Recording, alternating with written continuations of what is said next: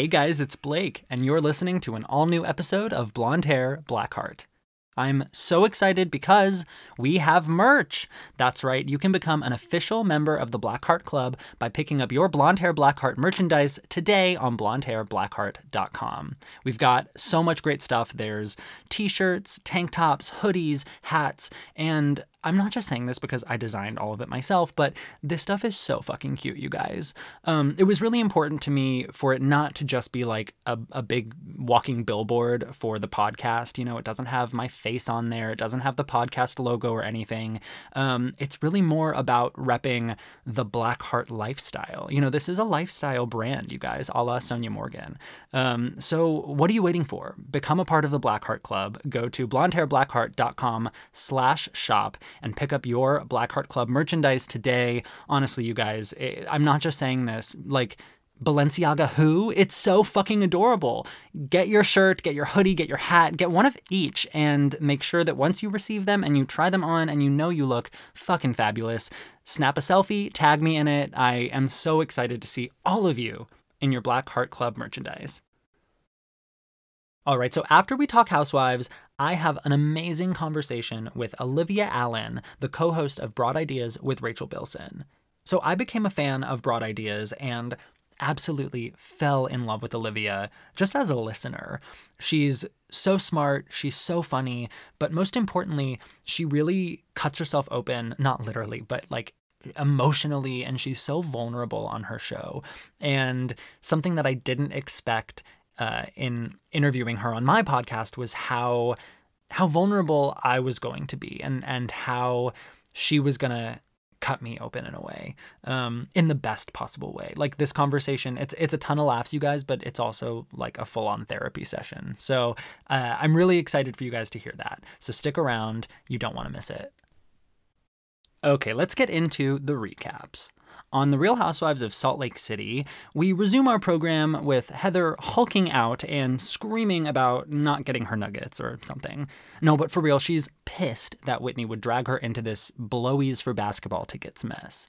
Heather says that Whitney's drunk and has no fucking clue what she's saying. And Whitney, who is clearly drunk and has no fucking clue what she's saying, is breaking down in Meredith's arms. She's explaining how she feels used by pretty much everyone. So I totally get how this stuff is triggering for her, and I understand how she feels like she can't be everyone's scapegoat anymore. I do. But couldn't you also argue that she was trying to use Heather in that moment by dragging her into it? Like, she could have just laid everything out there and handled it on her own, but she chose to bring Heather into it to back her up. At one point, Whitney gets up and walks over to Heather. Big mistake. And Heather, like, barely touches her with her pinky, and Whitney goes flying into the wall. No, actually, Heather totally shoved Whitney, and it wasn't cool. Um, and then Heather storms off, screaming about how Whitney has lost her for good. Pretty dramatic, in my opinion. You know, you get in one little fight and you're done forever, and all because you don't want to ruin your new friendship with Lisa, which is barely even a friendship, let's be real. Here's my theory on this. I feel like Whitney and Heather have an agreement, whether it's a spoken one or an unspoken one, that they will have each other's backs on this show no matter what. You know, they're bad weather for crying out loud. And this isn't an uncommon thing on The Real Housewives. There are a lot of ride or die friendships on these shows, for better or worse. But I feel like Whitney just assumed that if she asked Heather for support in that moment, she would get it, per usual, because that's their deal. And in that moment, Heather didn't want to have Whitney's back because she'd rather be friends with Lisa. So she didn't, and it completely caught Whitney off guard. Now, that isn't to say that one is right and the other is wrong, or that these types of pacts are a good thing or not. It's just my theory. Okay, anyways, Jen escorts Lisa to see Heather, and okay, I, I, have to mention really quick Jen Shah was snatched so tight in that corset she knows her days on camera are numbered and she's trying to look hot at any opportunity she can. but I just have to imagine that she was so uncomfortable this entire sleepover. Meanwhile, Lisa's in a men's silk PJ set, looking comfy as ever, wondering where her next big gulp is coming from. But she goes and she thanks Heather for having her back, and Heather basically confirms my theory. She says, straight up, I want to be your friend, and I will show up for you as a friend something she clearly isn't willing to do for Whitney anymore. And that's not to say she needed to just agree with Whitney or lie on Whitney's behalf. I'm not saying that. But her response to Whitney this night and the rest of the episode pretty much proves my point. Whitney goes to bed because she was just body slammed, and that'll take it out of you. But fortunately, Jen has another blonde friend waiting in the wings to come and teach them all how to be sexy. Who needs Wild Whitney Rose, right? So Jen's blonde friend slash makeup artist slash twerk instructor, yes, twerk instructor, is named Crystal Pussy, and she instructs them on how to fuck the floor, basically. the next afternoon, Heather wakes up in a bed full of milk duds and finds shreds of a love letter all over the bedroom floor. So I don't know if I missed it, but like, where did that love letter come from originally? Did Whitney write it to Heather earlier on the trip and then that night she ripped it up? Or did she write it after their blow up and then, like, immediately go back and rip it up? Honestly, either way, so childish and petty. But, like, I live for the pettiness. So Jen has to leave the trip before the other ladies because she has to go prepare for trial. As Heather reminded us, she's facing up to 50 years in prison, something I'm sure Jen loves being brought up on camera. Heather and Meredith have coffee, and Heather's just over Whitney. She's saying how she's making everything about herself and she's being so dramatic. And Meredith defends Whitney, explaining how there have been a lot of triggers Whitney's experiencing right now. And Heather literally rolls her eyes. I wonder if Whitney bringing up abuse in her family pissed Heather off for some reason. Like, don't you bring up my family, Teresa Giudice voice, you know? I don't know. Just another theory. I'm full of theories these days. Just call me Meghan King. So Whitney goes over to her half sister's house to do some more trauma unpacking. And I'm proud of Whitney and all, but like, remember when she used to just be running around covered in paint, dropping cakes everywhere? And now it's like, it's very heavy. After Jen leaves, the four remaining girls go out to dinner, and it's a group divided. It's honestly two on two at this point. They do have a sweet moment where Meredith recalls a nice time with her dad living in Scottsdale as a kid, but it was interesting that that wasn't mentioned at all, that she lived in Scottsdale. Like, if my friends brought up a trip to someplace that I used to live, I feel like that would come up before day two of the trip, right? I don't know. Meredith Marks is a tough nut to crack, and I'm not going to pretend like I get her. While Heather is pooping, Whitney explains to Lisa and Meredith that she's disappointed and Heather let her down and she feels taken advantage of. Heather returns and immediately scowls at Whitney and asks, What did I miss? I swear, something is up. Heather is pissed at Whitney. And it's not just about her drunken outburst. Like, every single one of these women has had a drunken outburst at some point, and it didn't result in Heather screaming that they'd lost her forever. Why is she so mad at Whitney right now? I I really think that she doesn't like that Whitney is making her family, their family, into a storyline. But hasn't Heather been making her own family a storyline for three years now? Whitney says that she needed Heather to have her back, and Heather insists that she didn't know anything that Whitney was talking about. Then she says, if I decide to recuse information from my brain and not remember it and not use it against people, that's my decision. So, so wait, is that an admission that she did hear the nugget, but then she chose to throw the nugget away? Which, let's be real, is so out of character for Heather Gay. She loves her nuggets rumor nuggets, chicken nuggets, or otherwise. And Heather tells Whitney that they need to focus on their friend who's going through real issues. Oof, that was low. Even if you think Whitney's acting a damn fool, this is your best friend and your cousin, and she just told you that she uncovered some major psychological trauma. Show a little compassion. Even if you think she's acting out of line, recognize where that might be coming from. I just think it's so funny slash weird as fuck that Jen Shah can call Heather every bad name in the book, including a manatee, and Heather will follow her to the gates of hell. Probably literally, you guys, you know? I mean, Jen scammed old people. She's definitely going there. But Heather is done with Whitney, you know?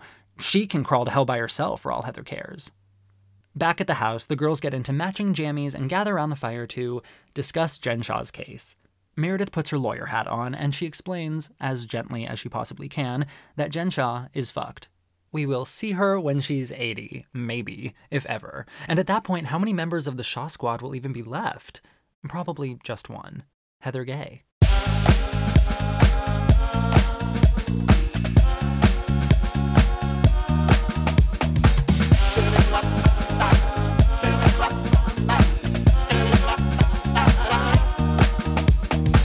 All right, on last night's Real Housewives of Potomac, Candace is pissed that Gizelle came for Chris. She's yelling at producer Eric about how Chris ain't the one and Michael Darby is surely available if they need a creeper in the scene.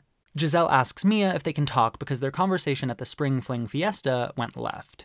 Saying the convo went left is a nice way for Gizelle to say, I was shady as hell. Robin snaps at Wendy and accuses Wendy of throwing her and Gizelle under the bus when everyone had questions about Mia's health. And Wendy explains that how she approached Mia was much different than how the Green Eyed Bandits jumped on her. She says she showed Mia true compassion, while Robin and Gizelle just jumped on the attack, which is totally true. And this is my issue with Robin and Gizelle, and I talked about it last week. They throw a lot of shit out there, but then they play dumb and act like, well, everyone was saying it.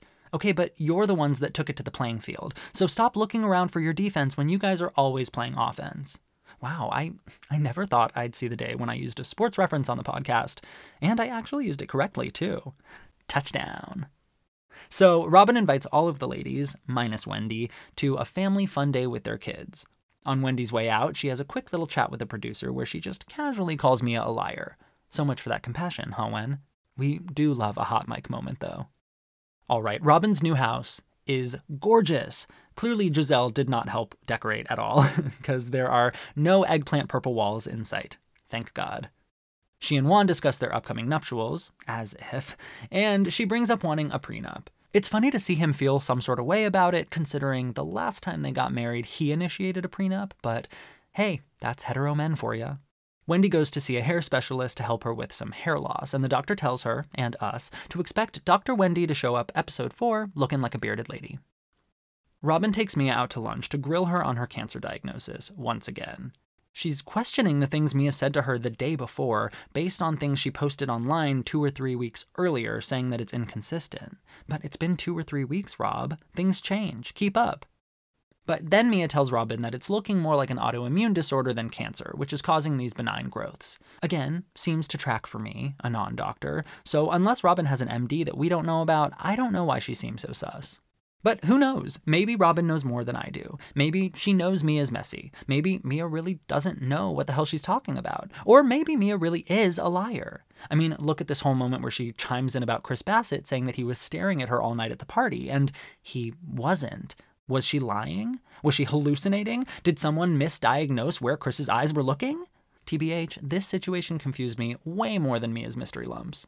Gizelle and Karen are talking about Chris while Chris and Candace are talking about Gizelle, and Chris explains that it was Gizelle who invited him into the room to talk, thinking her glam team and others would still be in there, but they weren't. So, right out the gate, Point one to Chris. How can he be making the situation weird if he wasn't the one who took you into the private room?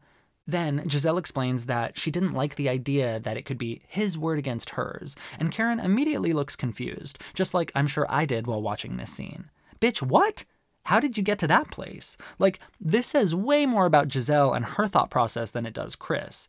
She's always scheming and thinking of whose word is going to be used against hers in these made up scenarios she creates. Finally, Karen asks straight up, Did he say anything to make you feel weird?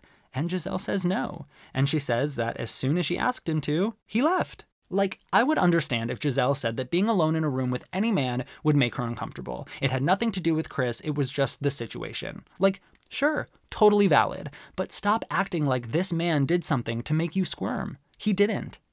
Karen tells Gizelle that she's justified in her feelings of being uncomfortable. And I, I certainly agree that your feelings are your feelings. And like I said, if the situation of being alone in a room with a friend's husband made you uncomfortable, say that. But don't say that Chris made you feel uncomfortable, because Chris didn't. So Robin just happens to be walking by the restaurant where Chris and Candace are enjoying their lobster roll and crab mac and cheese, which, like, ugh, you guys, the food on this show makes me want to move to Maryland so bad. I'm telling you, Arizona, seafood, it's not a thing. But Robin sits down and she joins them and she basically continues to have Chris's back, at a girl Rob. And she asks Chris and Candace what it's going to take to fix it. And Candace says that Gizelle is going to have to walk all the rumors back and make it right. I mean, kind of a missed opportunity to say that she needed to drive the rumors back, if you ask me.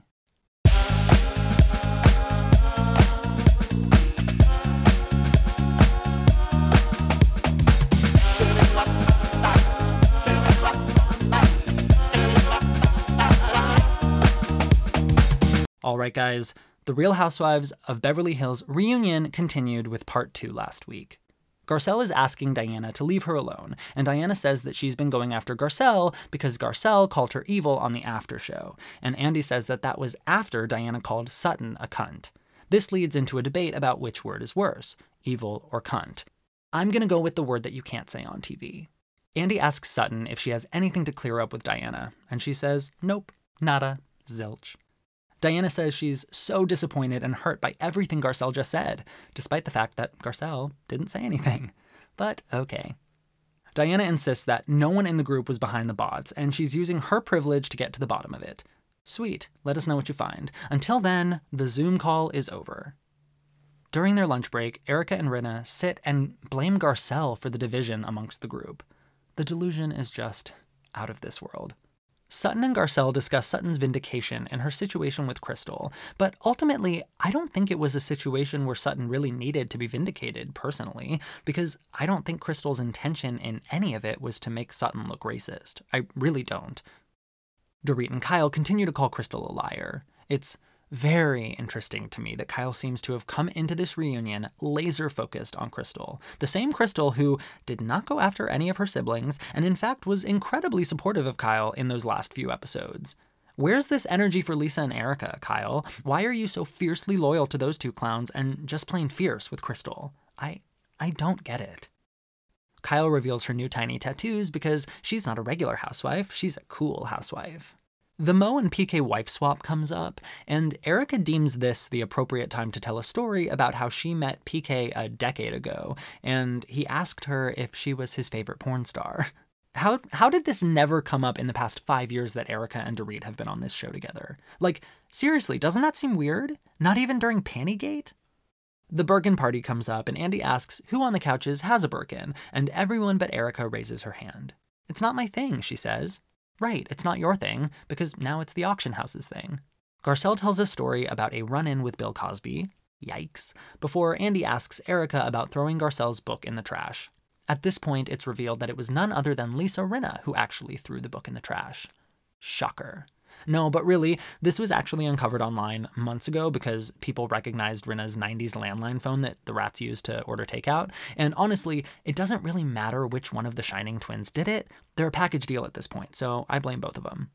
Rinna explains that Amelia was included in the book in a negative light, and that broke their code.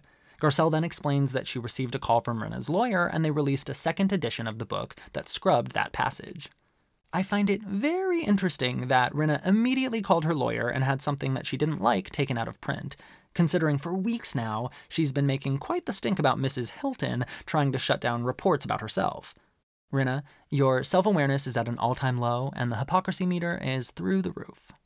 Erika says that Rinna sent the photo of Garcelle's book in the trash to their group chat, a group chat that only some of the ladies are in, and when Garcelle pissed her off, she decided to post the photo to her story. The girls snicker and joke about the items in Rinna's trash bin, all while Garcelle looks on, and it's pretty gross, honestly, to watch them laugh about trashing Garcelle's life story, in my opinion. Lisa using her mom's death as a scapegoat is brought up, and I'm so glad that it was.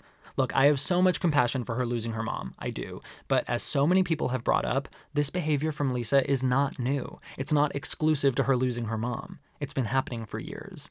It's also incredibly frustrating to watch Lisa ask for so much grace and forgiveness for her bad behavior and lashing out, and we see Erika, Dorit, and Kyle give it to her so willingly, but they still laugh and mock Lisa Vanderpump over their feud from the season when Lisa lost her mom and her brother. Like, even if they truly believed LVP was behind the Radar Online story and all the Lucy Lucy shit, why didn't you show her any grace for lashing out at Dorit or whoever during her grief? And in fact, you guys still mock her and drag her through the mud. I don't know. It says a lot about the faux Fox 5, in my opinion.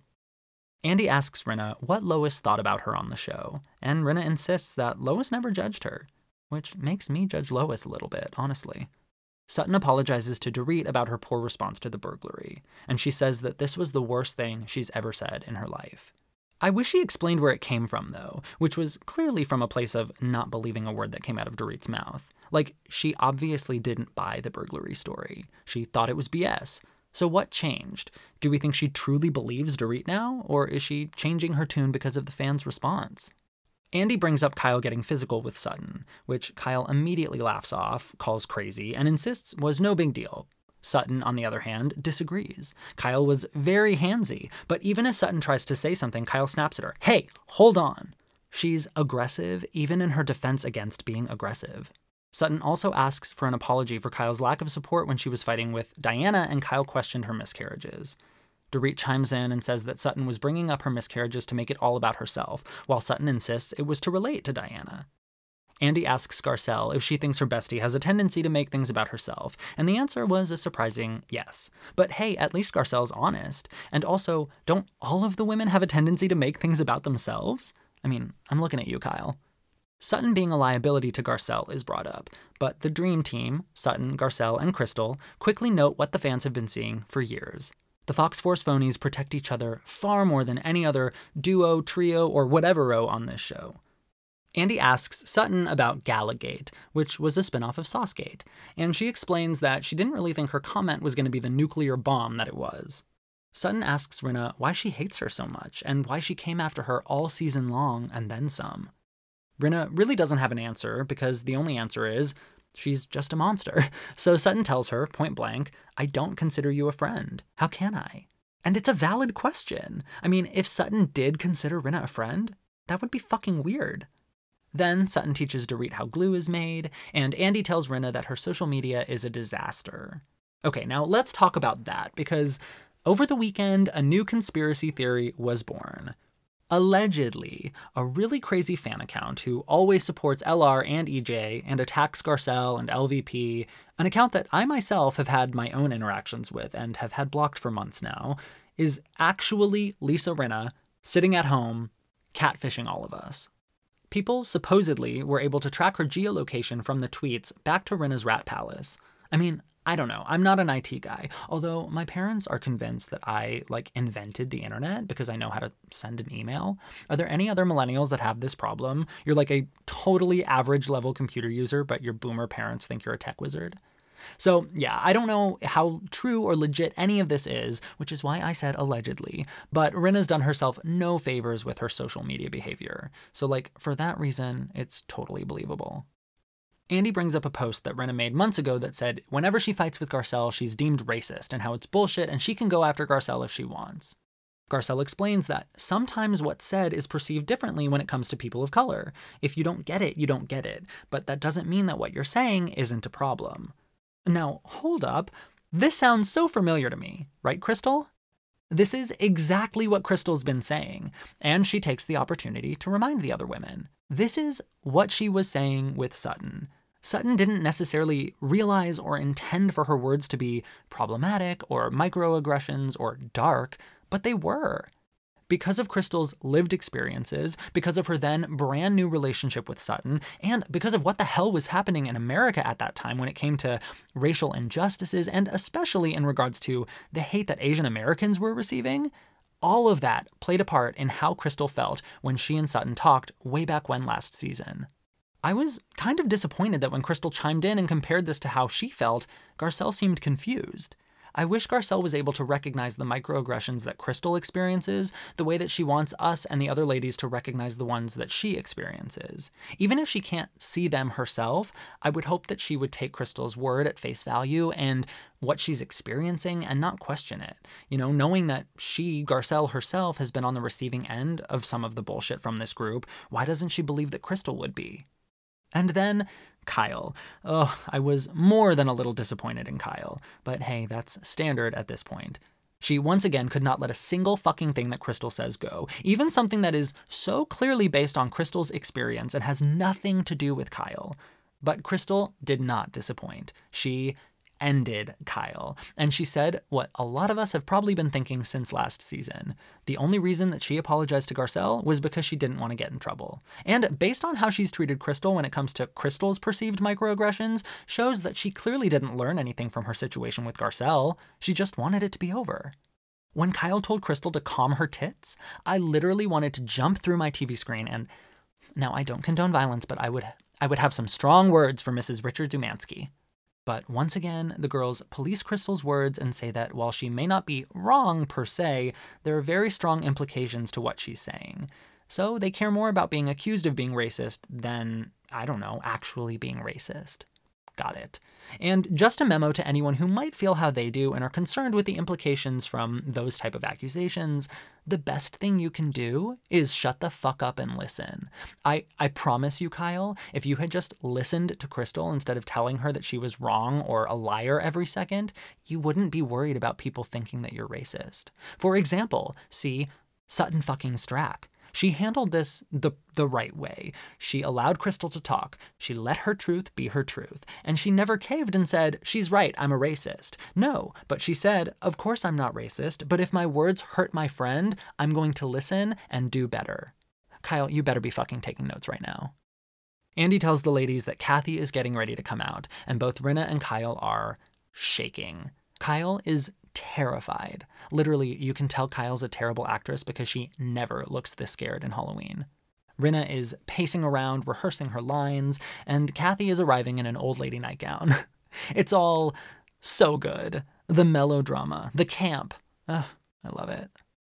It's Halloween time, which means that we're all a little more likely to be indulging in some chocolaty goodies. But when you really look at what some of our favorite generic candy is made of, it's really more of a trick than a treat. Don't limit yourself to your kids' candy bag leftovers. Treat yourself this Halloween season to some grown up chocolate. Vosges Haute Chocolate was founded in 1998 when CEO and founder Katrina Markoff pioneered the concept of exotic chocolate by fusing spices, herbs, nuts, and flavors from around the world with premium chocolate. Explore a wide variety of assorted chocolates made with vibrant cacao and superiorly sourced ingredients. Vosges artisan chocolate is meant to balance the body, mind, and spirit when eaten mindfully. Indulge in gourmet chocolate with exotic chocolate flavor profiles, such as dulce de leche bonbons, manchego and cherry dark chocolate bars, caramel and chocolate ganache truffles, and ginger turmeric milk chocolate. The perfect gift for the chocolate lover in your life or yourself, Vosges Haute Chocolates offers premium chocolate gifts and chocolate gift baskets.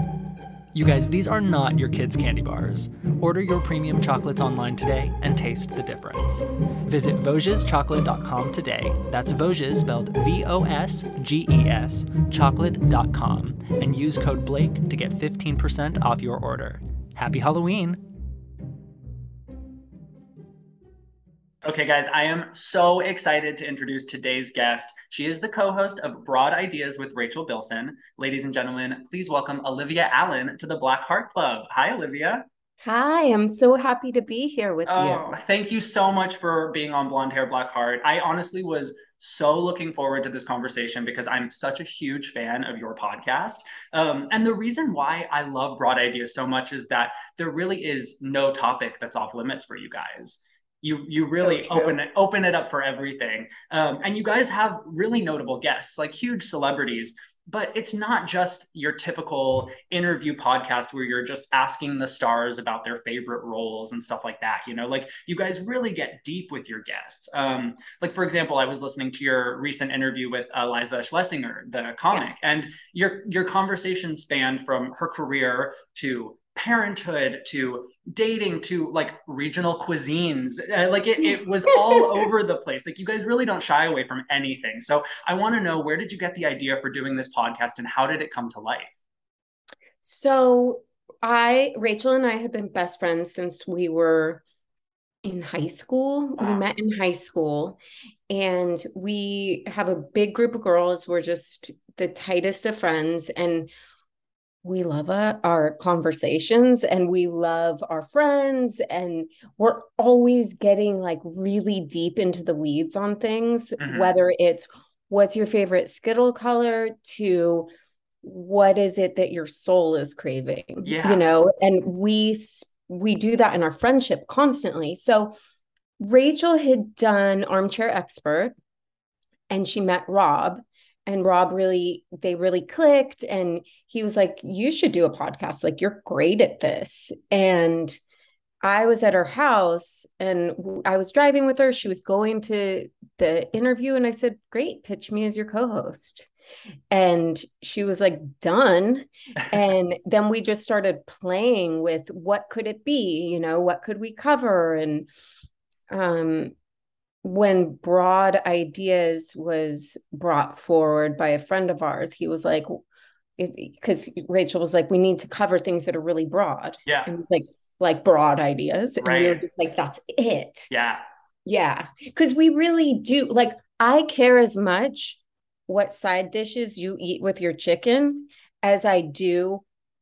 Do you fold your underwear when you put them in the drawer? Is it messy? To what happened to you? What's your deepest trauma? Yeah, Right. Totally. And that's how we are together. So we're like, why not just expand this and honestly give people a safe space to hear something um, a little bit deeper? Our main thing is like hoping that people come away with a laugh and an insight. Yeah, Right. definitely. Definitely. I mean, I can tell you, I always feel uh, happier and more insightful after I listen to your episodes. Um, but I think you you guys uh, really like honed into something special. I feel like so many friend groups sit around and kiki and laugh, and they're like, "Oh my god, if only someone was recording us! Like this would be so hilarious." And that is the beauty of the podcast. You know, like you you don't really get these raw, unfiltered conversations in any other medium. Um, So it, re- it really is the best place to just sit down with your friends and shoot the shit, you know? And that's what it feels like to us in the moment. And, you know, it- to be completely honest, sometimes it's harder with the celebrities because, you know, a lot of times celebrities have to be or have really, you know, found a way to guard themselves. Yeah. And it's our kind of goal to get like, what's human about you? Fuck, you know, your story of Right. like how you got your acting job as much as like what was the psychological shifts in your life and what makes you you? Yeah. Because we don't care as much about the typical questions at all. Yeah, I mean it's not Access Hollywood. It's not Right. you know, it's it's this is like trying to really go deep and uncover the person behind the, you know, quote unquote celebrity. Um, and I think Rachel herself is such a great example of that because, you know, before Broad Ideas, she was doing Welcome to the OC Bitches, which I also listen Yeah. to. And she is, you're right. And and Rob was was correct in seeing something in her that she is so herself, um, especially for a celebrity. She really does just feel like a normal person. And when you listen to her, it sounds like you're hanging out with a friend. And then throw you into the mix, and we've got a whole girl gang here. It's the it's awesome. I love it. Thank you. That means the world. It makes us really happy to know that what we're doing is landing, you know? Yeah, yeah, of course. Okay, so obviously Rachel Bilson, we all know and love from the OC, Hart of Dixie. You said that you guys met in high school. Um, tell tell us a little bit about Rachel back then. What was she like, and what were you guys like as these young girls? Uh, you know, and you you grew up in um, LA, right, in the Valley. Yeah. Yeah. So okay. we were we're real life Valley girls. yes. Yeah. um, as born if. and bred. But um, you know, Rachel was a couple years younger than me, and she became friends with a group of friends I had because of her brother. She has an older brother. Rachel was, I kid you not, I remember the first time I saw her face, I was like, that's the cutest thing I've ever seen in my life Right. Yeah. like legitimately like she had that thing back when she she was so teeny she was probably like 15 16 years old you know yeah. and when you looked at her face you were kind of starstruck then because there was just something unique and special and precious about her Yeah. and then we had like I went to the public school, they went to the private school. At a certain point, we kind of like joined forces and became one big gaggle of girls. We were bad. We were not like, I know it sucks, but we weren't very good girls. We were getting in trouble. We were hanging out with the wrong people. We were doing all that kind of, you know, stuff you see on TV shows of Yeah. young teenagers that you don't want your kids to Right. be that way. Right. And you watch those shows and you're thinking, no kids act this way, but in. LA they do. Yeah. Yeah. Yeah. I, I always say it's good to get that stuff out of your system when you're younger. Um, Yeah. you know, I also I I drank more as a teenager than I do as an adult. Obviously, same for you. I know you're 12 years sober. Congratulations. So I you. of course. So I think, you know, for some of us we we kind of we we purge all of that out of us when we're young and stupid um, and i'd rather that than like you know the alternative which is being in your 30s and 40s and still acting like you're 15. Yeah. and that was the thing about Rachel too, is that quite a few of us ended up sober currently um, out of our friend group. But Rachel had a different constitution even as a young girl. Like mm-hmm. she didn't get caught up the same way we did in like the alcohol and the, you know, depression and just we were kind of just lost, like really deeply lost. Yeah. And Rachel didn't have that as much. She was more of like a grounded, you know, present individual. And, you know, obviously she got success super young at like 21 yeah. or something like that. And so that kind of helped her and steered her into a more like adult grounded place. That's interesting because I always say I, I am a former actor. I, you know, wanted to be famous, all of the things. And I, I tell myself now in adulthood, like, thank God I wasn't, yeah. because if I had been 20, 21 and I had that type of uh, notoriety and that type of financial success, like, I, I don't even know if I'd be here anymore. And that's me being totally honest. Like, because at that time and you know i was crazy i was like binge drinking to black out and like I can't imagine being able to reconcile, um, you know, having that type of fame and success and money and like handle it responsibly, you know? So it takes yeah. a special type of person. It does. I on I feel the same way as you. Like I was after that for so long and auditioning and acting and you know, acting is still like my passion, my love, my heart, like yeah. theater and all that. It's just like yes to all of that. But if what happened to Rachel had happened to me, I don't know where I'd be today. Yeah. You know, yeah. and I do too, like you. I thank God for that because I'm like, it used to hurt and it used to feel like a failure. And now it's like, you know, it's the classic example of like rejection is God's protection. Totally. And you've got a different path, right? Yeah. Yeah. So I want to touch on that. So you you were an actress. You were auditioning. Um, mm-hmm. in in fact, uh, you auditioned for the role of Marissa Cooper on the OC. I did. Yeah. yeah. Tell us about that. Do you remember what your audition scene was? Oh gosh, I don't remember what my audition scene was. I remember at that point, Rachel and I had the same agent, and we were okay. both like auditioning tons, and I was getting little parts here and there. And I remember going in for that and saying I came home and was like, that sucked. And I told Rachel, I'm like, I think you should audition for summer. Like that's the part. Like that was the part I wanted to audition for, but they'd only see me for Marissa. Mm-hmm. And so when she went in for it, it was like I knew it was for her. And the craziest part is it was written for like a tall blonde, like right. model, like, and she walked in, it's like she just nailed the ill or uh, she knows she nailed the line that was like i want to pee do you want to pee or something like that it was yeah. just like josh has said many times like that's when i knew it was yeah. her but i don't remember the audition i just remember feeling like i sucked at it and she should go for summer yeah so so then was there any sort of jealousy when she got the the show and you didn't there was so much toxic um, internal relationship at that time, like absolutely there was jealousy. It's yeah. like at that point, I think in like the same year, I got really close on three like huge projects and mm-hmm. it was mm-hmm. like me and another girl and it was like i was right about right. it you know yeah and i kept hearing no and i remember when she got that like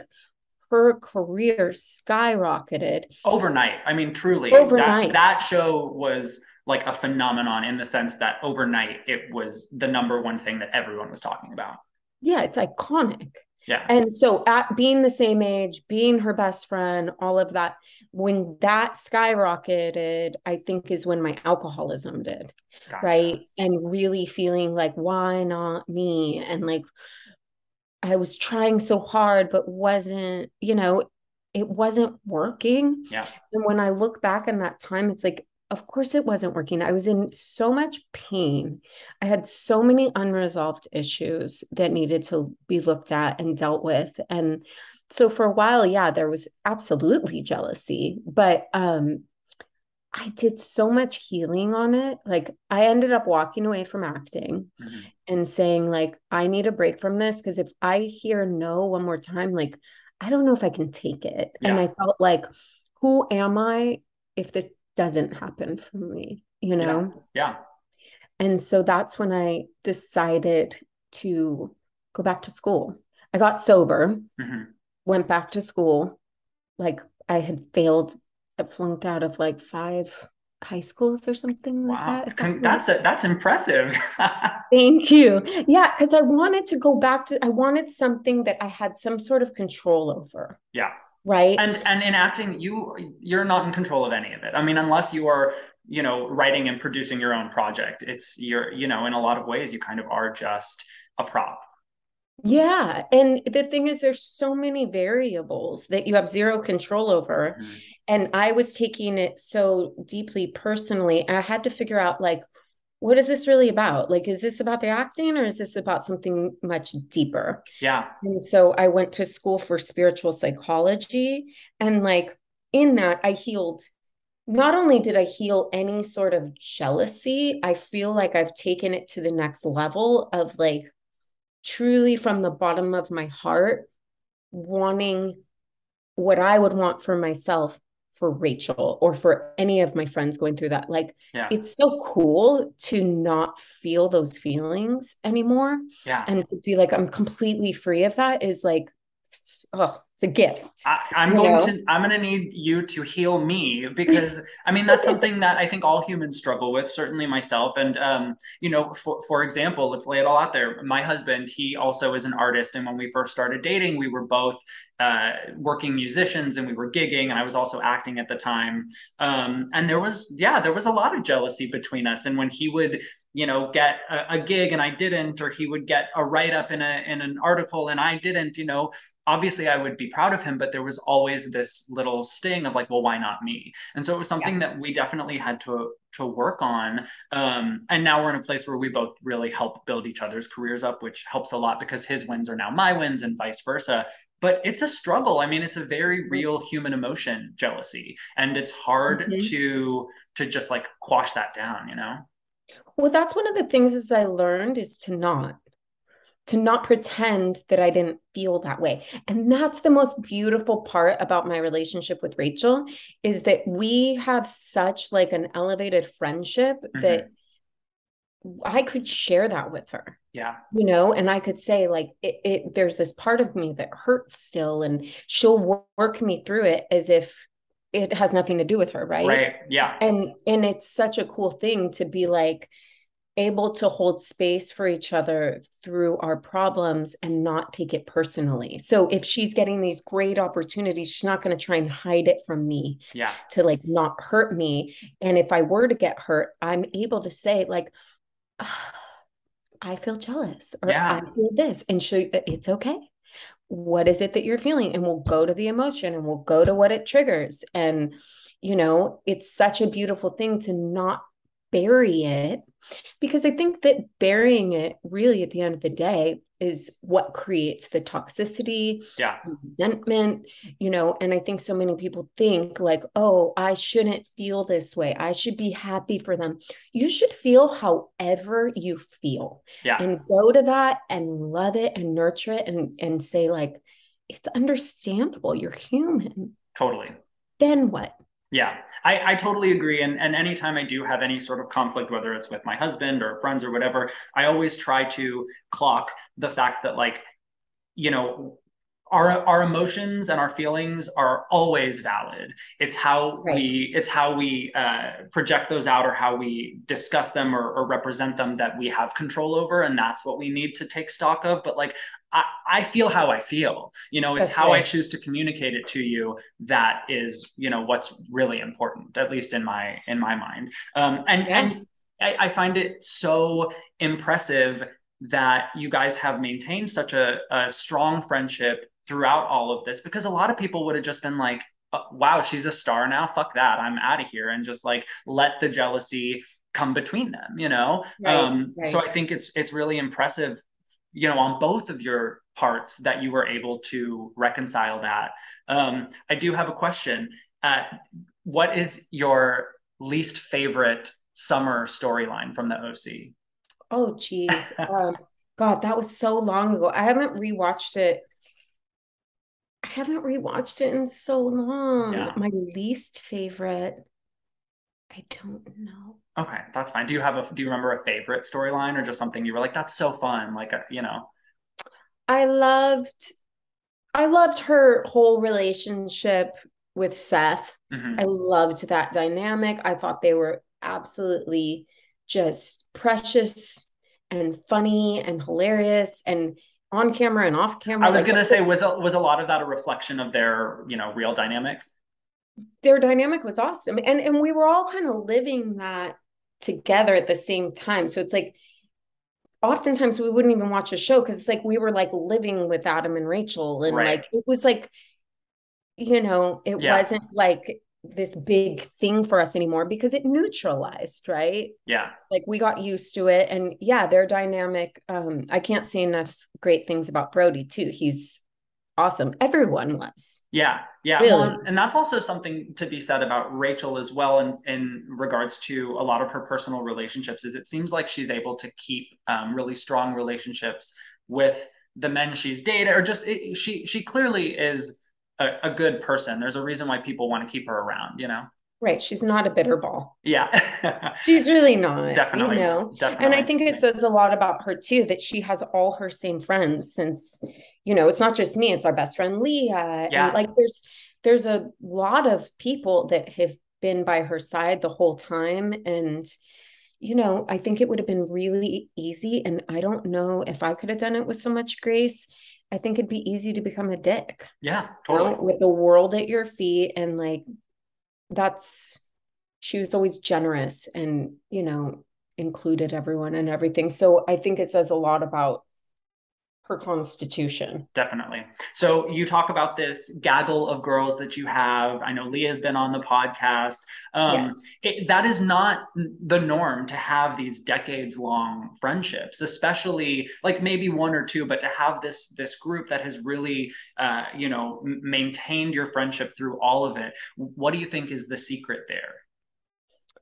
i think that i think of us kind of like a pack of wolves Okay. you know i think that we grew up in a time that was a little bit chaotic a little different growing up in los angeles and you know being exposed to things really young we became each other's kind of sounding boards and and something real to like hold on to and i think that i don't know if I, when I, I go to like a spiritual level and i'm like they're my soul group like Yeah. we came in young together we met each other and from the jump it was just like this is us Yeah. you know and we became each other's family really and i think that i believe that we're gifted. I don't know. Sometimes i'm like maybe that's the trade for all the hard stuff is like the gift of these friendships. Yeah. and it's kind of like our little wolf pack we keep each other safe you know I love that. And, you know, there are no relationships, especially ones that span, you know, that length of time that are without their hurdles or obstacles. Um, so how, how do you deal with, you know, issues within the friend group? How do you communicate? Like, what is your communication style when one of these uh, girls has really pissed you off? I mean, how do you approach that? tell them yeah. you know i think that it's like all my friends are in therapy Mhm. all my friends are working on themselves we're all hold each other accountable we're very clear and communicative like I, we just tell each other Yeah. Yeah. you know Yeah, it's that's how I roll. I am very much like I wear my emotions on my sleeve. Like I said, I, I try to be very cognizant of how I'm telling people I feel, but like my feelings are never a secret.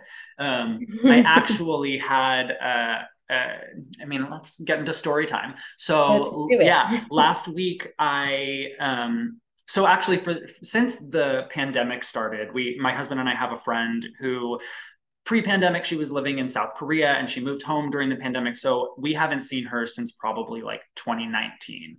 And since everything started clearing up, we've been you know, constantly telling we want to see you, like plan a trip to come see us, we'll come see you, something, just letting her know that we miss her, we want to see her. And we keep inviting her to come visit us here. I live in Tucson, Arizona. I get it's not like the most exciting or glamorous place, but like I'm here, you know? Yeah. So we keep inviting her to come. And she keeps saying, like, I don't really like Arizona. I don't like Tucson. I don't want to do that. And it, it, as it goes on, it keeps starting to sting a little bit more because not only do we live here, this is also where I grew up. My family's here. We like own our home here. We want to raise our kids here. So it just feels more and more like a personal dig. So right. finally, about a week ago, we were talking to her. And once again, we were like, we really want to see you. Like, you know, we've got a guest room. If you have a weekend, like I even offered, I was like, I'll buy your plane ticket. We just want to see you. And her response was like, well, if you're paying, let's go to Egypt. And I was like. okay, all right, I'll work on that.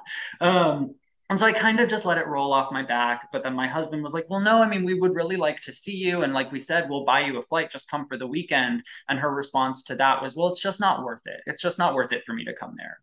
And, mm. and that really stung. It really hurt me. Yeah. And to be fair, I had had um, a wisdom tooth extraction the day before. So I was on painkillers. But when I heard this, I was like, I, I, think what I audibly said was like, that really pisses me off, or like, that really fucking pisses me off. Bless you. And and that's how I approached it. And I told her point blank, like, you keep saying this, and it really is is upsetting me. Um, and she got kind of flustered and, and was like, I'm at the gym. I can't deal with this right now, and ended the call. And I didn't hear from her for a week. And then when I finally did hear from her, it was a text that was basically like, like i do not accept any sort of negative attacks on me. Like i do not like need that kind of energy in my life. This is the kind of stuff that i cut people out over like that can never happen again. And i was like what? I can't ever tell you that like you've upset me again. Um and my take on it was like you're totally entitled to be like hey i didn't like how you spoke to me. Yeah. but if you're not going to acknowledge like what took me to that place like if this clearly was out of left field this is out of character for me to the point where you're saying like whoa like i can't even deal with this recognize that there was something that got me to that level you know? Right. So i just Did feel you like talk to her I, I kind of responded and I told her all this. I apologized. I was like, I'm really sorry if you felt like I had an outburst. And my like I definitely raised my she said that I was like basically I felt like she was accusing me of like verbally abusing her. She was like, I don't mm-hmm. let people cuss at me. And I was like, I didn't call you a fucking bitch. I said this fucking pisses me off. Like I I think that there there are two different things, but yeah. I I know, I know, but I apologized. I told her I'm, I'm sorry if she doesn't like that language. I get it. But then I was like, I do find it interesting that, you know, you took a week to, you know, sit with your feelings. And, and when you finally did respond, there was like no acknowledgement of how I felt in all of this. Um, and she it like kind of blew it off and that was that. But I just, I'm wondering how to move forward. And I feel like you're, you're the person to tell me how to move forward. Yeah. So, so here's the thing it's what's under the anger is the hurt. Mm-hmm. Right. And I would say that the most important thing is look at we can't do her inventory. Right. It's not our job to do her inventory. It's our job to look at our side of the street. And when we have a resentment, we have a part. Mm-hmm. Period. Yeah. Right. So the only thing you can do is own your part and communicate that and then you let it go and she's to do with it whatever she pleases. But if you were going to genuinely own your part in this what would that be? I mean i think that would be recognizing that like i let it get to a place where i erupted on her and and and acknowledging that like for her that is not a communication style that she can receive in in like a productive way. Um, I, I know for me, like I'm someone who watches the Real Housewives all the time. Like I need to yell it out and then we'll be fine, you know. But for mm-hmm. someone else, that is just like not the style. So I get it. Um, mm-hmm. And and yeah, I think that that's certainly something that I can acknowledge and recognize. But it goes back even further. Okay, take because, me there. because when we're triggered, it's our shit. Mm-hmm every time. Yeah. Matter what. So it, nobody upsets us, right? we have upset inside of us that gets triggered by other Mhm. people. Yeah. She didn't give that to you. That was already there. She's just a nutcracker, Yeah. right? And so if you look at that and say, okay, why do I feel that I need to express myself in anger or upset or whatever? Usually if we follow the thread we find there's a deep pain there's an insecurity there's um, a fear of not being heard of not being seen. So if you were to really own your part in it you would go to that and be like what is it in me that was really affected? And really communicating from that place like it's not just about this fucking pisses me off. It's about i want to be honest with you I'm hurting. I'm hurting. Yeah. And I wanted something from you that you were telling me you didn't want. And I put my needs above yours. Olivia, you just schooled me. Oh my gosh. I feel no, I I you you just made me look at it from a completely different perspective. So thank Good. you. Thank you. You're welcome. That actually That's- was really, really helpful. I'm so glad. Good. Because this is something I've been sitting on for, you know, a, a, week or two now. And it's difficult. I hate having issues with friends. I, Yeah, I really do. And I and I feel like I'm someone where like I'm like, well, I'm really honest and I'm open and I'm telling them how I feel. So like now it's their problem. But you're right, it's not. It's always gonna be my problem uh, until I figure it out, you know? Yeah. And and really also that's one of the things that to me has been incredibly eye-opening is when we have conflict with someone, it's usually an unmet need, right? Mhm. And if we look at our needs and then we say, well, this person isn't fitting this need, well, their need may be completely different. And we're Yeah. saying, well, my need's more important than your need, right? Yeah. And so it's really getting that honest in your communications with each other that you can start to realize the root of the thing is never the thing itself. Yeah. It's not about her not coming. Right. That's the leaf on the tree. What is it really about? And what is, if you were to take this back further, when have you felt like this before? All the time. I always feel like people are letting me down. Always. Exactly. That means it's yours, Yeah, totally. right? Ugh. Oh my God. How much do I owe you for this therapy session? do you take my insurance? I don't take insurance. oh man. Oh my God. I should have asked before. Oh. All right. So you you talked about how at a certain point you kind of had to, you know, uh, decide whether or not you were going to continue down this acting path and and how to Yeah. maybe pivot your career a little bit. Um, and that's something that I totally understand. Like I said, I used to be an actor. I was a musician gigging. I lived in LA for six years and was auditioning and and doing shows, and nothing ever really stuck, you know. And so Mhm. eventually, I kind of had to like transition out of that and figure out how to pay the bills and just kind of like have a, a steady income stream. Yeah. And and that was hard. You know, I felt like I was giving up my dreams. I felt like I was like a, a failure in some ways. Did you Mhm. go through that? And how have you, you know, been able to come Oh. out of that? Yeah, it's like one of my deepest wounds. It's so funny because I don't like to to really reference comments that people put on reviews and stuff, but Mhm. like this one person put like I wish Olivia would stop talking about her failed acting career. It's like she thinks she's going to get noticed or something. And it hurt me. And so what I do is go, okay, that hurt me. If I didn't have still some unresolved material, it wouldn't land. It'd Yeah. be like, eh, go fuck yourself. Right, right. Sorry, can I cuss? Oh yeah, Um, fuck yeah. Okay, good. So, um, it's like that was one of the biggest things I healed at the school I went to because it was really something I felt like a failure. I felt unseen. I felt like life was unfair because the truth of the matter is I felt like I was talented and I felt like I was good and I couldn't understand it. And so that was something I really had to reconcile was like what what is that really about? Like is it about acting Mhm. or is it about, you know, a deep need to be for all the wrongs to be right? And I think that that I was carrying for a long time was like because I had such a hard childhood, I kind of felt like that would be my gift back. Gotcha. Yeah. Right. That makes sense. And so all this time, I've actually never stopped acting. Mhm. I've stayed in acting class the whole time. I've done theater the whole time because it's actually what feeds my soul. If I don't have a place to put it, I'm unwell. Yeah. Right. And what I do with clients all day and the podcast, it's all for other people. Mhm. And it's like acting's my way of getting my needs met. Yeah.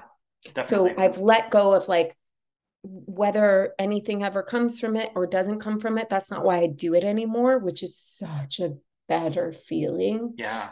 because honestly, the auditioning and all that stuff, I hated it. Yeah, I feel you. It was so much pressure. Um, I used to like like have to talk myself into going to auditions, and that's when I think I recognized like this isn't it for me, you know. Um, Yeah. and and especially too like I I still so the last time I did a a per, like a play was in 2014. I think the last time I like actually put out music that I recorded was like 2018. So it's been a while, and I'll still get you know every time I'll go to my parents' house and they have some friends over, they're like, oh, like are, have you written any new songs? Are you doing any of this? And it like st- it like kind of irks me, and I'm just like, no, no, I'm not. Stop asking me about it. So, but what? So, so I have a question. Yeah. Why? I understand pivoting, obviously, I do. And that was the same for me. I was like, I want a career. Like, I knew I wanted a career and I knew I wanted to make money doing something that was in line with my passions Mhm. and my purpose. And, you know, I used to get mad because I'd be like, damn it, the road keeps pointing me towards this Yeah. spiritual, you know, it was like everything just kept lining up. Like, right. I'd get clients and I I like now I'm like I take no more clients. I can't like it was just so easy, Yeah. you know, and it was so in line that I used to get like kind of angry about it. I'd be Mhm. like, "Oh, when I want to act," Right. you know. Yeah. You're pushing me down the wrong path. This not this path. This Yeah. too easy. Um but I realized why not just go with the flow, right? It doesn't mean I don't I can't act. yeah. right? It's like what it's a limiting belief. So my question to you is I understand pivoting and going in a di- different direction, but why in that did you give up your heart's passion? Yeah. Um, I mean, I think at the time I thought that I needed to. It was definitely a situation where like I was living paycheck to paycheck, could barely make it. And then I finally got like a, you know, quote unquote big boy job and was like, oh, this is really nice having some money in the bank and not having to worry about that. And so then that kind of started to like fill, not fill the same hole, but it fulfilled me enough to to where like it, it distracted me from what I was giving up on for a while. Mhm. Um, I mean, now the thing is, like I said, I live in Tucson, Arizona. It's not like there's a ton of opportunities for like professional acting or, or yeah, gigging music wise out here. But what I have found in doing this podcast actually is that what I have always been, what I've always been passionate about is storytelling and connecting to people. And so while I'm good at acting and while I'm a good singer and a good, uh, you know, uh, writer, that wasn't necessarily the piece that was fulfilling me. And I, and I knew this too because like for me it was never about the rehearsal process. It was about being on stage and like being in front of an audience and feeling that connectivity. You know, it wasn't about being Yeah. in the studio recording. I hated recording sessions. I hated writing sessions, but like get me on stage singing to an audience and like even in between songs like I would I'm like a talker and so I would just talk to the audience. And so for me I've I've really been able to in walking away from all of that, I've been able to recognize that like it wasn't the acting, it wasn't the singing, it was like the connectivity that came with that. Yeah. And so now I have been able to find like a new avenue to do that. And in doing this podcast, as I'm sure you know, doing broad ideas, you connect with so many people and you get to have so many really great fun conversations and tell really great stories and um, I've, I've definitely found that it is now filling that hole that has been empty for a while you know Totally. I feel exactly the same way because it that's if we look at the through line, right? It's the same thing. It's like whether it's spiritual psychology, coaching clients, acting, doing the podcast, the common thread is the storytelling and Yeah. the connection. totally. And it's like that's what drew me to acting. That's what drew me to um helping people it's like I live for human connection. Like Yeah. that is my medicine. And so I too, like you, feel such giant um connectivity through doing the podcast. And you do, you get to be creative and you get to use your voice and you get Yeah. to, you know, put yourself out there. I think sometimes um there's certain people that are called to put themselves on larger stages. Mhm. And I think that I used to judge myself for that. I used to be like, why do you why do you need that? Like Yeah. you're fulfilling the people in your life, you're fulfilled. Like, why do you need that? And I believe that a lot of times it's not even us, it's something pulling us towards it because it's for other people. Like if you keep yourself too small, there's tons of people that aren't getting that laugh today or aren't getting that insight or aren't getting fed themselves. And it takes people like you and myself and those who want to put themselves out there like that to keep that connectivity going right Yeah, yeah, definitely. And it's, uh, you know, I think it would be easy for people to chalk it up to like, oh, wow, how conceited of you. You think that everyone needs to hear what you have to say, but it's not about that. Like, I don't do this because I think, oh, everyone needs to hear what I have to say. It's about starting a bigger conversation. And I know Yes. how much I benefit from hearing other people's inputs. And I, I mean, I listen to, to podcasts like it's nobody's business. Like, that's all I do because I just feel like I'm getting to you know, listen to these conversations like a, a, true fly on the wall. And that's what it's about for me. It's not like, yeah, everyone needs to know what I think. Everyone's going to agree with everything I say, but it's really just like, I gain so much from hearing from other people. Let's see if I can do the same for them. yeah absolutely Yeah. Yeah. All right. I wanted I want to talk to you about your husband. You talk about him a lot on the podcast. i know i do No, but it's great because you guys seem like you have a really, really strong relationship where you're friends first, like you're friends overall. And that is something, you know, I, I mean, this might be, um, you know, through my LGBTQ lens, but like I know as like a same sex couple, it's like me and my husband, for example, we don't go out and have like separate guys' nights. Like he's not having like his his guys' night and girls' night. So I think with same sex couples, it's really easy for like a guy to be like, well, I need to go do guy things and have my guy friends, and you have your girl stuff. So where do you find that like middle ground where you are truly each other's best friend?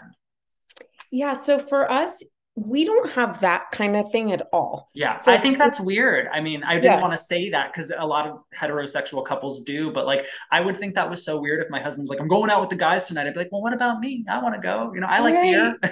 Yeah. So we, you know, it's interesting the way we met. So we met at school Mhm. for spiritual psychology. Cool. And so when we met, we met a bunch of people at the same time.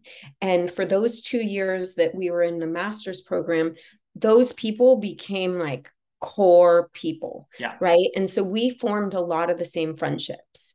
So the guys that he bonded with, I bonded with Right. the girls he I bonded with, he bonded with. And it's just like he's also not a typical typical guy in the Mhm. sense of like he neither of us drink. He's not like going to a sports bar with the guys. Right. Like we like to have, you know, there's certain things he's done, like he'll do men's nights Mhm. where he'll have like all the guys, like it's so beautiful. It's like 20 men that'll sit around and share like real deep, intimate truths. And Wow. you That know, is kind of- so unlike any guys' night I've ever heard of. That's really, really cool. And like, wow, talk about an elevated man. Jeez. Yeah, it's really cool. They do like, you know, they call in the light and like really like help you uh, out. Guys from all different ages too. So that's beautiful. Like when he wants to do that, I'm like, cool. I'll be Yeah. in my bedroom, like binge watching a show. Yeah. And then my girlfriends have become his family. Like we love to do sleepovers, we love to do all that stuff. And like Rachel and Leah will sleep over and we'll all sit at the fire and they'll play the guitar and sing. It's like we're just we're really united. And you know, look, he is my best friend. He's not one of my girls. Yeah. And I tell him this all the time. I think the thing that differentiates him from being my best friend is the intimacy. And I love him with all my heart, but he's never going to feed me in the way the girls do. And they're never going to feed me in the way he does. Right. Yeah, totally. You know? Yeah, it's about a balance. And I think when you can have like all of your people in your life be, you know, like one big group or you know and it doesn't yeah. have to be all the time but at least that have that interconnectivity because there are i mean i'm sure you okay so you had leah on the podcast and you talked yes. about her uh, ex-boyfriend and you and Rachel were, you know, very firm in that we didn't like him at all for six years. So how do you deal with that? Like, I think we've all dealt with being in a, a group or having a friend where they bring a partner and then you just can't stand the person. But, but what do you do? Do you say like, I don't ever want to be around this person or do you just suck it up? That was really hard. Yeah. That one was really hard because we had a bad feeling about him from the beginning. Mm-hmm. and we tried. And i even had jeff my husband you know go on mountain bike rides with him and go biking. Like we really tried. Here's the weird thing. I could be around him. It's not like his personality was offensive or like oh i can't stand this guy. Mm-hmm. it's what i would hear that was going on behind right. the scenes he had no interest in hanging out with us. So she didn't bring him. She yeah. was just really cool with like, oh, he's gonna stay home. And I'm well, we we know what he was busy doing. and if my listeners want to know, listen to Broad Ideas.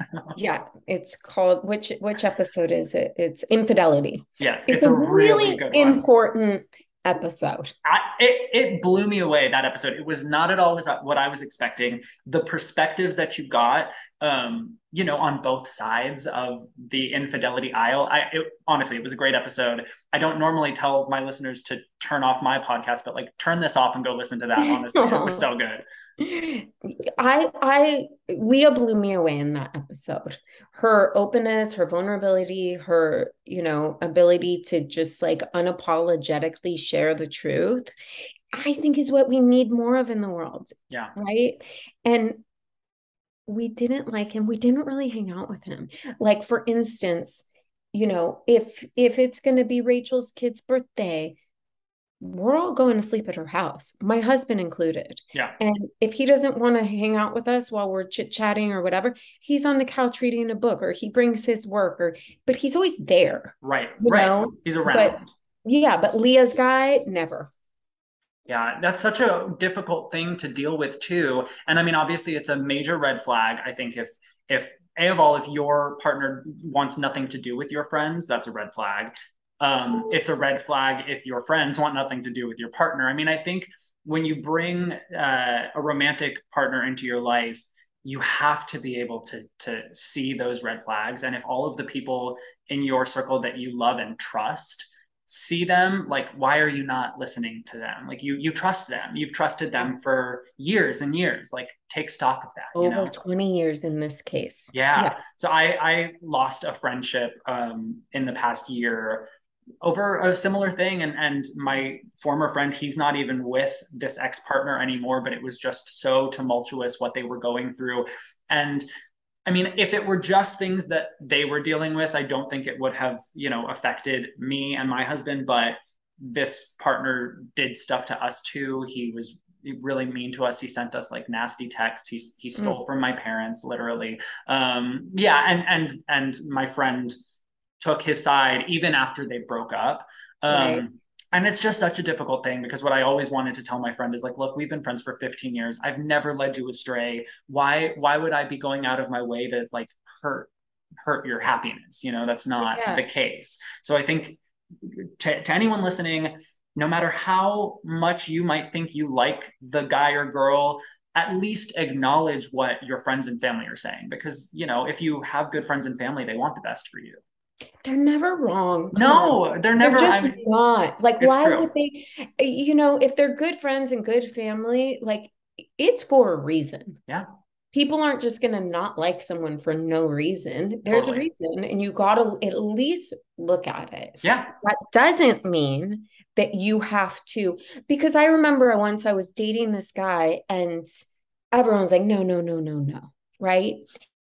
And I think I, even one of my friends was like, I don't support you if you continue this, like all this stuff, right? Yeah, like a like a full on ultimatum kind of situation. Yeah, like basic intervention, right? right? Like you got to stop. Yeah, this is a problem. Yeah, this is a problem. But I believe it was one of the things that brought me to my knees. Mm-hmm. It was one of the things that led me to see what was really needing to be looked at. And so it was a gift. Yeah. Right. But we can't see the red flags and think it's a carnival. Totally. Totally. Right? We oh have my God. Like, how, how many people see red flags and think it's a fucking carnival? Oh my yeah, God. They're like, oh, I want to take a ride. fun. and sometimes it is fun, but then afterwards, you, afterwards you need to throw up. exactly. Green puke everywhere. Yeah.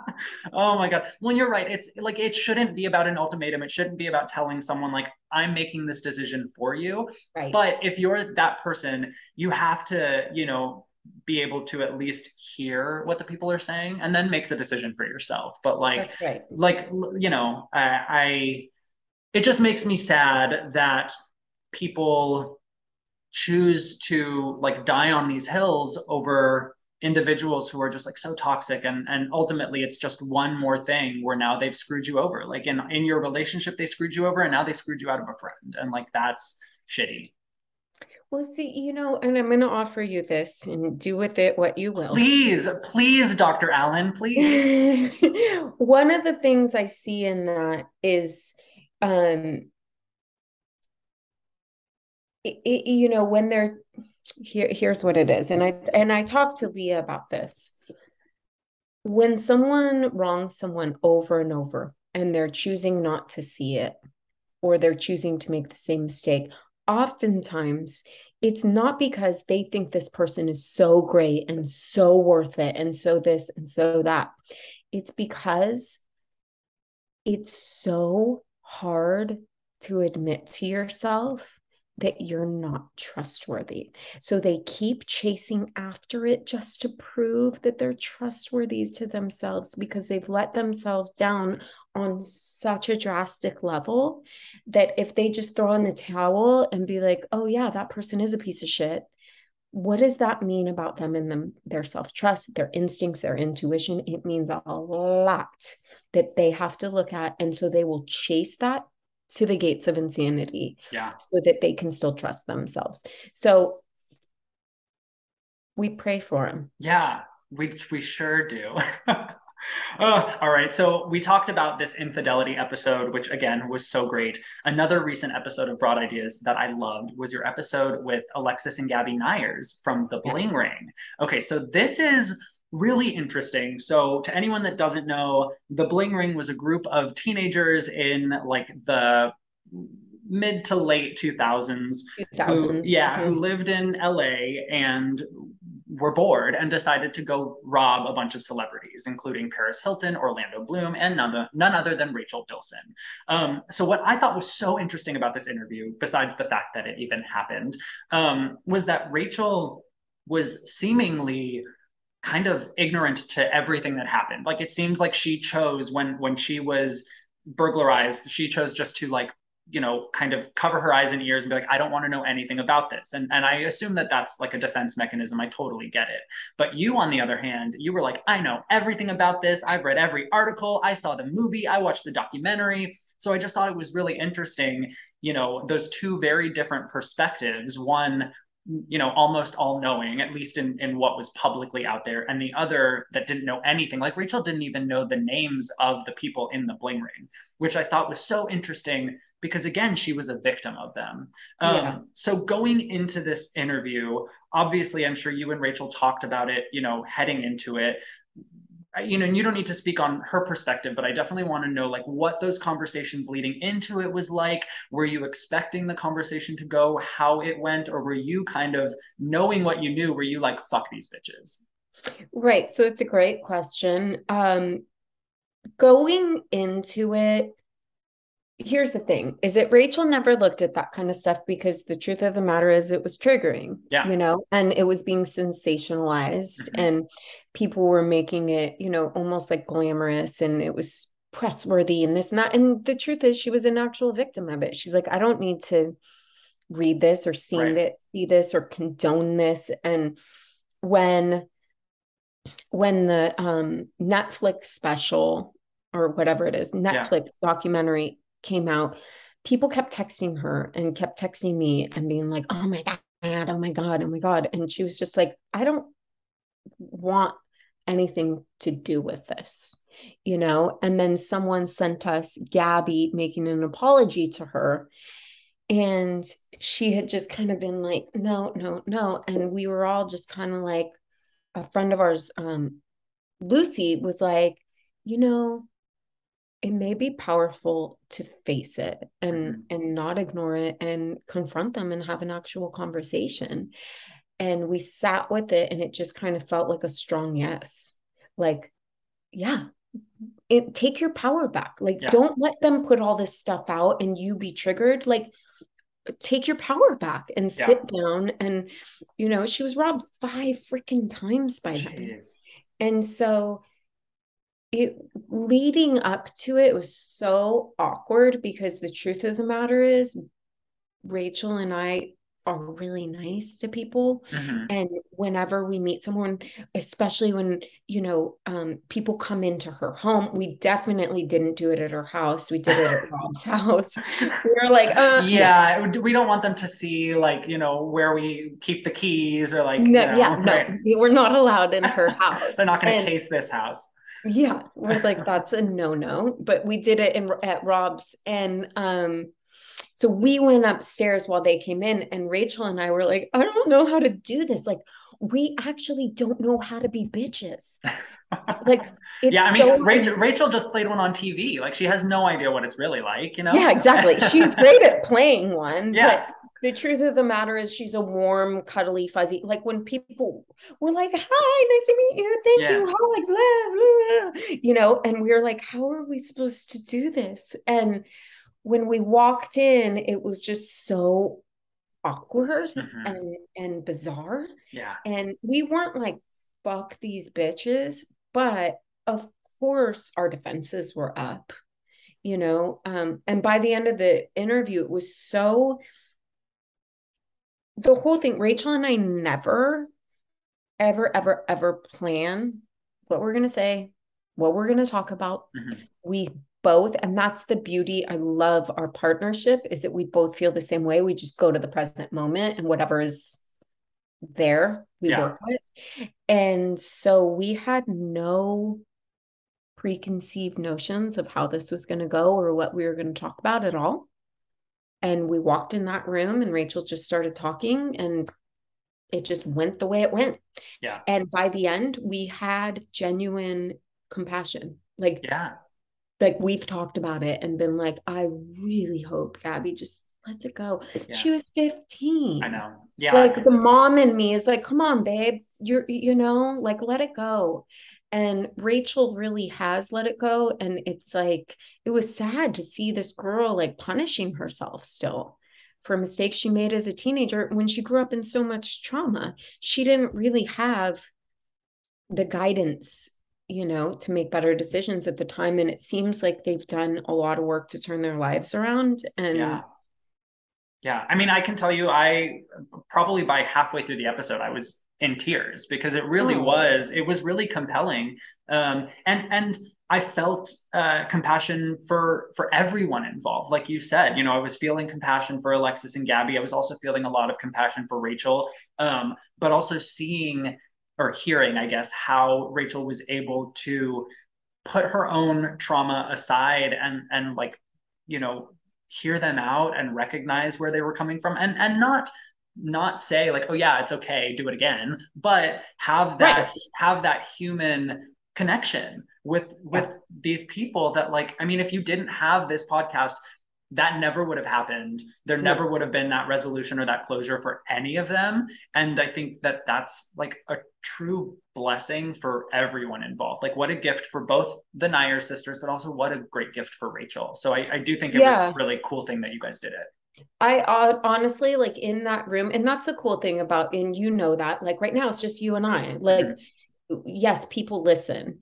but the truth of the matter is, that's what I love about podcasts. It's like it's not in front of thousands of people. It's the mm-hmm. intimacy of the moment, right? Yeah. And what that podcast did was it was like fuck the press, fuck mm-hmm. who's listening. Like it became really human to human. Yeah.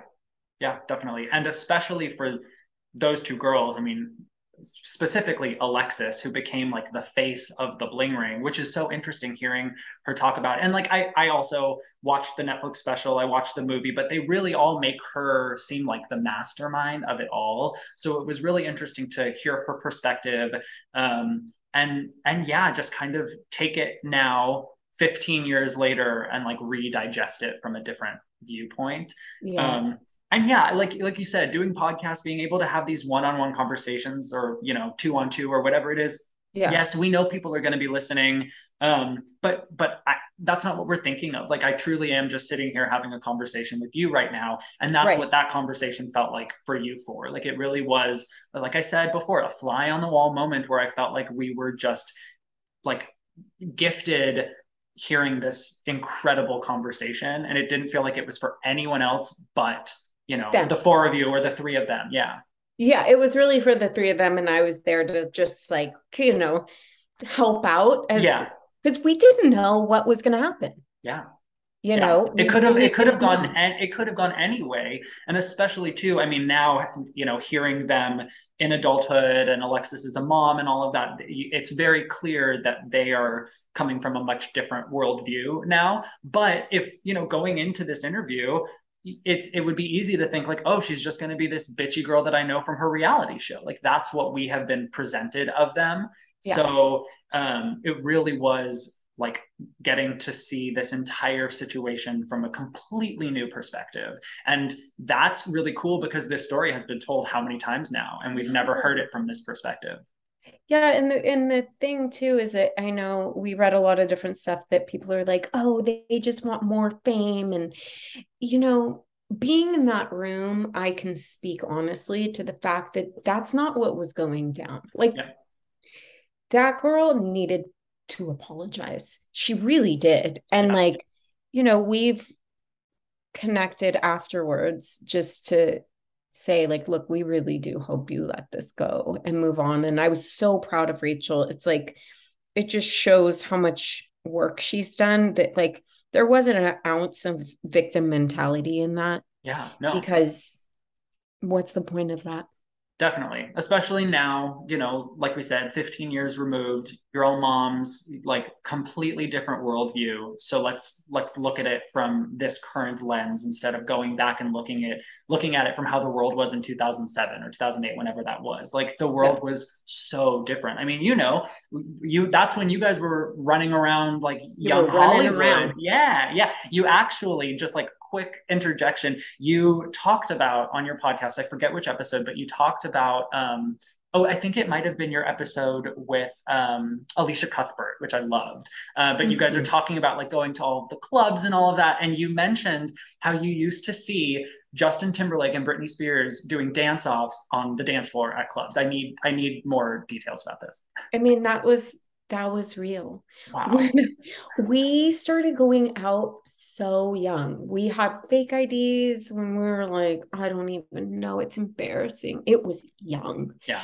And we would go to all these clubs, and yeah, we would see something. It would not be out of the norm that like Britney Spears would like bust out and her dance thing. And then like one time we did see like Justin Timberlake and Britney Spears have a dance off. Like there was so much we witnessed during that time. And I remember like Janet Jackson, like there was all these like iconic people that would just be there. Yeah. You know, dancing, doing their thing. And like for us, it was normal, even though it was still it was it was never really normal you know like we'd still get geeked. Yeah yeah. I mean like, i can't i i can't even imagine that. But you truly did kind of like come up in the heyday of that like young hollywood scene. Yeah. um and like now that kind of stuff is just so unheard of because when you guys were going to the clubs, it was like the celebrities, yeah, there would be the paparazzi outside, but once you got into that dark club, like they were safe. There weren't people taking pictures of them. It was really like they could do their thing. But now celebrities can't go anywhere without right. having their pictures taken. So like even once you go into a nightclub, you're still everyone's still kind of on guard. You guys got to see like the the real real. Yeah. I think it's like it's interesting because I feel like on one end, the celebrities nowadays that are younger, it's almost like they have more control of what mm-hmm. they put out there because they have their social medias and they have their Twitters and they have their this and they have their that. And they put so much out that there's not as much of this like crazy paparazzi culture. Right. There's not a need was... to like snap those shots because we see them 20 times a day. Yeah. We're just like, here's the shots, right. you know? Totally. And when we were growing up, it was gnarly paparazzi. And then it's true, like what you said, once you got in there, there wasn't the iPhones, there wasn't mm-hmm. any of that kind of stuff. We were on our like what are they blackberries? Yeah or like your sidekick t-mobile sidekick your sidekick. And exactly. even if you did try to take a picture it was so grainy that like you couldn't make out what anything was going on in those photos back then. Yeah nobody was taking pictures. And it was also kind of like i don't know it seemed like the people that they did let in were more it was like act like you've been here before kind of vibe yeah. you know? And so obviously we saw a lot you know Paris Hilton coming in for a dance or this, that, and the other, but it all became really normal to us. Yeah. Which we know now right. that wasn't normal. Totally, totally. But what a what a fun experience. What a what a wild ride that must have been. Um, I I can't imagine. I just can't get the image of Britney and Justin dance off. I don't know, like I mean, it's head. good. It's so good. I mean, Britney in uh, her heyday was like everything. She is Godney to me. Um, okay, so we we have talked about um, a few of your episodes, some of the guests that you've had on. I want to know: Do you have a favorite guest that you've interviewed on Broad Ideas, or maybe maybe not like a favorite guest, since that's like a little personal, but like a favorite episode? You know, it is so hard because I do feel like we get something out of everyone. There, we've been so lucky. I mean, truthfully, every single person that has been in that room with us or online or whatever has been a gem. Like yeah. we haven't had like an ounce of awkwardness or everyone's been like real legit.